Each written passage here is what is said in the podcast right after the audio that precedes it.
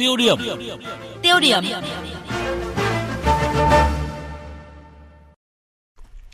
Thưa quý thính giả, như chúng tôi liên tục cập nhật thông tin, những ngày nắng nóng cao điểm này đã xảy ra hàng chục vụ cháy rừng ở các tỉnh miền Trung. Đáng chú ý tại Hà Tĩnh, nhiều đám cháy vừa dập tắt xong lại bùng phát.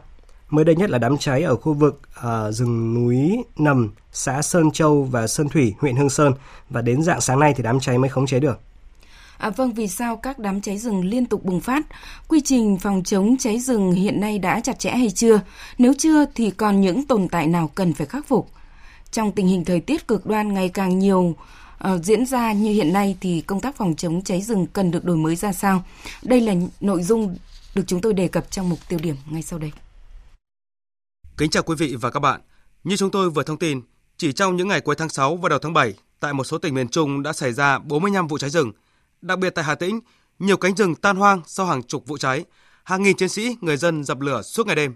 Đám cháy này được dập tắt, thì lại bùng phát đám cháy khác, một số nơi tái bùng phát. Theo ông Đỗ Quang Tùng, quyền cục trưởng Cục Kiểm lâm, Tổng cục Lâm nghiệp, Bộ Nông nghiệp và Phát triển nông thôn, ngoài nguyên nhân do thời tiết nắng nóng kéo dài thì nguyên nhân chủ yếu vẫn là do con người các vụ cháy rừng đều do con người gây ra khi mà sử dụng lửa bất cẩn trong các hoạt động về sản xuất, canh tác cũng như là sinh hoạt hàng ngày.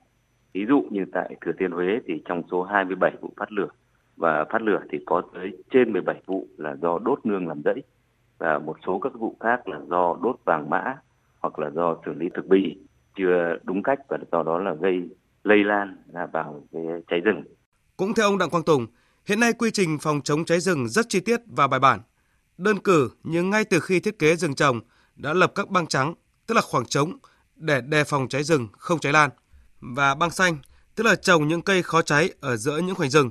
Trước mỗi mùa khô, mùa cao điểm cháy rừng, các chủ rừng đều phải dọn sạch thực bì, bị khô, các vật liệu dễ cháy và kiểm soát nguồn lửa, vân vân. Tuy vậy, thực tế kiểm tra của kiểm Lâm cho thấy vẫn còn một số chủ rừng, người dân và ngay cả chính quyền địa phương chưa thực hiện tốt điều này, dẫn tới các vụ cháy rừng vừa qua. Một điểm đáng lưu ý trong các vụ cháy rừng ở Hà Tĩnh vừa rồi, hầu hết xảy ra ở những cánh rừng có khu dân cư nằm xen kẽ, khiến công tác phòng chống cháy rừng khó kiểm soát hơn. Và thực tế vừa qua, một hộ dân đã bị bắt giữ do đốt rác vườn nhà, lừa bén vào rừng gây ra cháy lớn. Ghi nhận của phóng viên Quốc Khánh, người bám sát hiện trường các vụ cháy rừng trên địa bàn Hà Tĩnh, Nghệ An. Tại hai điểm cháy rừng quy mô lớn hàng chục hecta tại huyện Nghi Xuân và huyện Hương Sơn, tỉnh Hà Tĩnh đều là những vị trí sát gần khu dân cư. Khi vùng rừng mà nằm phía sau lưng nhà dân là khá lớn cái số hộ nằm đi rừng là khá lớn cho nên á là cái việc giải pháp cấp bách trừ mắt á là thường trực liên tục nếu có diễn biến là phải thông tin đến từng nhà ứng phó một cách khẩn trương nhất đó là khẳng định của ông Đặng Ngọc Sơn, Phó Chủ tịch Ủy ban nhân dân tỉnh Hà Tĩnh khi ông trực tiếp chỉ huy chữa cháy rừng trên núi Hồng Lĩnh.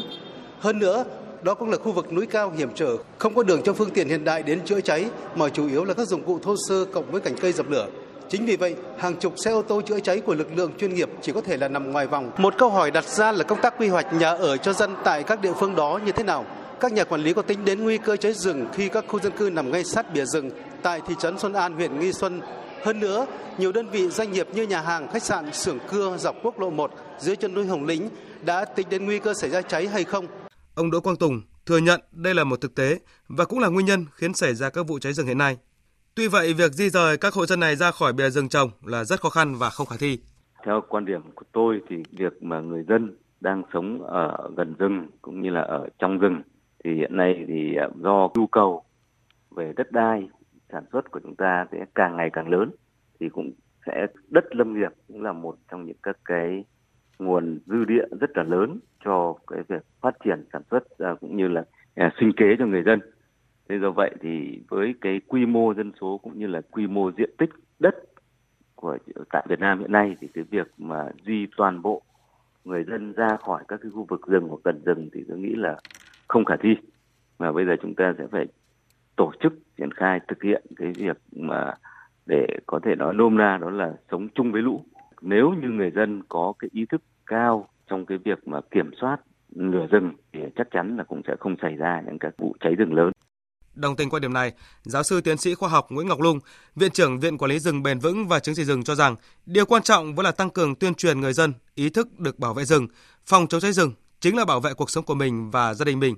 Cùng với đó là xử lý nghiêm những trường hợp vi phạm để tăng tính gian đe và cảnh giác cho người dân. chúng tôi rất là cảm ơn những các cái thông tin đại chúng đã dám đưa những các cái, cái sự kiện ấy để cho toàn dân rút kinh nghiệm. Không có cái nào không có nguyên nhân đâu. Vấn đề là có đưa ra không đưa ra thôi. Thế thì chúng ta đưa ra hơi ít là những các nguyên nhân cháy. Nhưng mà nếu chúng ta đưa mạnh dạn lên thì cả xã hội mới biết rằng là vậy chúng ta rút kinh nghiệm cái gì để chúng ta mới đưa một cái vô ý của một gia đình thì chúng ta thấy rất rất rõ tức là đây là do ý thức chứ không có cái gì lớn cả theo ông Đỗ Quang Tùng, quyền cục trưởng cục kiểm lâm, biến đổi khí hậu đang diễn ra nhanh chóng, thời tiết khắc nghiệt, nắng nóng khô hạn với tần suất ngày một dài hơn. Trước tình hình này, công tác phòng chống cháy rừng tiếp tục được đổi mới.